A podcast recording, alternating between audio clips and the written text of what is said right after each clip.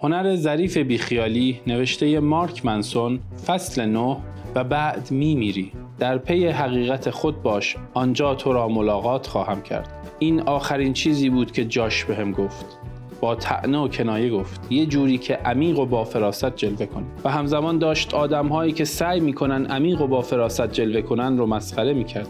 مست و چت بود رفیق خوبی هم بود. دگرگون کننده ترین لحظه زندگیم وقتی افتاد که 19 سالم بود. جاش من رو برد به یه مهمونی نزدیک یک رودخونه در شمال دالاس تگزاس. های بلندی روی یه تپه بودن و پایین تپه یک استخر بود و پایین استخر پرتگاهی بود مشرف به رودخونه. پرتگاه کوچیکی بود شاید با ارتفاع ده متر. البته اونقدر بلند بود که دو دل بشی به پریانه. ولی اونقدر هم کوتاه بود که با ترکیب مناسبی از الکل و تحریک اطرافیان اون دودلی جاش رو به حماقت بده. یکم بعد از اینکه به مهمونی رسیدیم من و جاش رفتیم توی استخر نشستیم به آبجو خوردن و گپ زدن. مثل دو تا پسر جوان همیشه شاکی از روزگار. در مورد درخخوری بندهای موزیک در ها و همه کارهای باحالی که جاش اون تابستون بعد از انصراف از مدرسه موسیقی انجام داده بود حرف زدیم.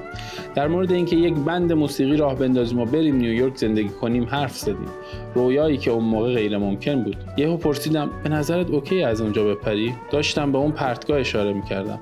آره اینجا ملت همش دارن این کار رو می‌کنن. می‌خوای بپری؟ جاش گفت شاید. بذار ببینم چی میشه. بعدش اون شب من و جاش از هم جدا شدیم. من گرفتار یه دختر خوشگل آسیایی شدم که بازی های کامپیوتری علاقه داشت. بدن مخش برای نوجوونی مثل من به مسابه بردن لاتاری بود. به من هیچ علاقه ای نداشت ولی رفتار دوستانه داشت و از معاشرت با من خوشحال بود.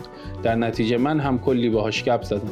بعد از چند تا آبجو اونقدر شهامت پیدا کردم که بهش پیشنهاد بدم بریم بالا سمت خونه و یه چیزی بخوریم. موافقت کرد وقتی داشتیم تپه رو بالا می‌رفتیم جاش رو دیدم که داشت پایین میومد ازش پرسیدم که چیزی می‌خوره که براش بیاریم گفت نه. پرسیدم که بعدا کجا می‌تونم پیداش کنم. لبخندی زد و گفت در پی حقیقت خود باش. آنجا تو را ملاقات خواهم کرد. سرم رو به نشونه تایید تکون دادم و چهره جدی به خودم گرفتم. OK اونجا می‌بینم. تو گویی همه می‌دونن حقیقت کجاست و چه جوری میشه اونجا رسید. جاش خندید و رفت پایین تپه به سمت پرتگاه. من هم خندیدم و رفتم بالا به سمت خونه. یادم نمیاد چقدر داخل بودم. فقط یادمه وقتی من و دختره دوباره از خونه زدیم بیرون همه رفته بودن و صدای چند تا آژیر میومد استخر خالی بود. بعضیا داشتن تپه رو به سمت ساحل رودخونه پایین پرتگاه میدویدن. بقیه هم اومدن پایین و کنار آب بودن. می‌تونستم ببینم چند نفر دارن توی آب شنا می‌کنن. گرچه تاریک بود و سخت می‌شد چیزی رو دید. موزیک داشت کماکان میکوبید ولی کسی گوش نمی‌داد. هنوز دوزاریم نیفتاده بود. با عجله رفتم سمت ساحل رودخونه. در حالی که ساندویچم رو سقف می‌زدم. کنجکاو بودم ببینم همه دارن به چی نگاه می‌کنن. وسطهای راه دختر خوشگل آسیایی بهم به گفت فکر کنم اتفاق وحشتناکی افتاده. وقتی رسیدیم پایین تپه از یکی پرسیدم جاش کجاست؟ هیچ کس به هم نگاه نکرد و محل نداد. همه به آب زل زده بودند. دوباره که پرسیدم یک دختر شروع کرد به گریه و زاری. اونجا بود که دوزاری افتاد. سه ساعت طول کشید تا قواسات جسد جاش را از کف رودخونه پیدا کنند.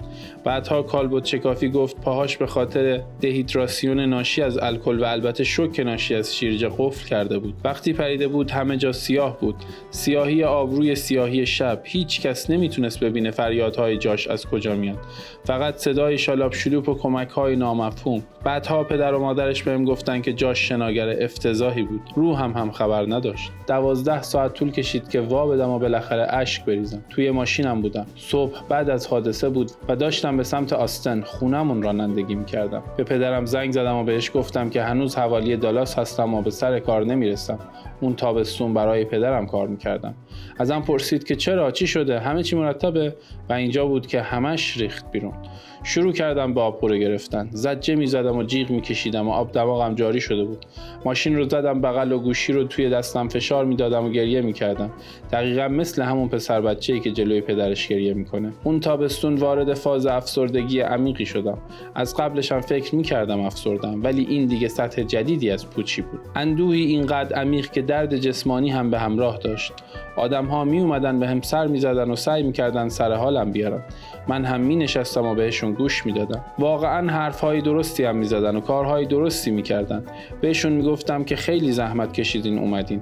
شما خیلی به من لطف دارید. یک لبخند تصنعی و چند تا دروغ هم بهشون تحویل می‌دادم و می‌گفتم که حالم داره بهتر میشه. ولی درونم همچین خبری نبود. بعد از اون اتفاق چند بار خواب جاش رو دیدم. توی خواب من و جاش بودیم که در مورد زندگی و مرگ و چیزهای علکی و هر چی مکالمه های درست درمونی با هم داشتیم. تا اون نقطه از زندگی من یک پسر تیپیکال طبقه متوسط باز بودم.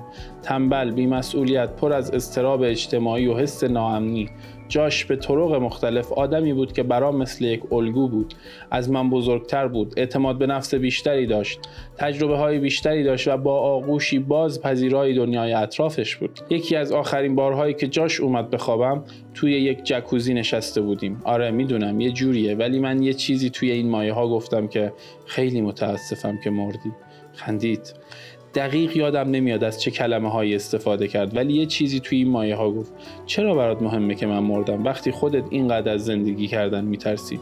اشک ریزون از خواب بیدار شدم. یه روزی در همون تابستون که روی کاناپه خونه مادرم نشسته بودم و به نیستی خیره شده بودم و پوچی بی انتها و غیر قابل درکی رو می‌دیدم همون جایی که رفاقت جاش خونه داشت یهو به این بصیرت رسیدم که اگه واقعا هیچ دلیلی وجود نداره که کاری بکنم پس هیچ دلیلی هم وجود نداره که هیچ کاری نکنم که در مواجهه با اجتناب ناپذیری مرگ دلیلی وجود نداره که تسلیم ترس خجالت یا شرم بشم. چون به هر حال همشون یه مش هیچ هستن. و اگه بیشتر عمر کوتاه هم از چیزهای دردناک و ناخوشایندی دوری کنم اون وقت اساسا از زنده بودن تفره رفتم. اون تابستون علف و سیگار و بازی های کامپیوتری رو گذاشتم کنار.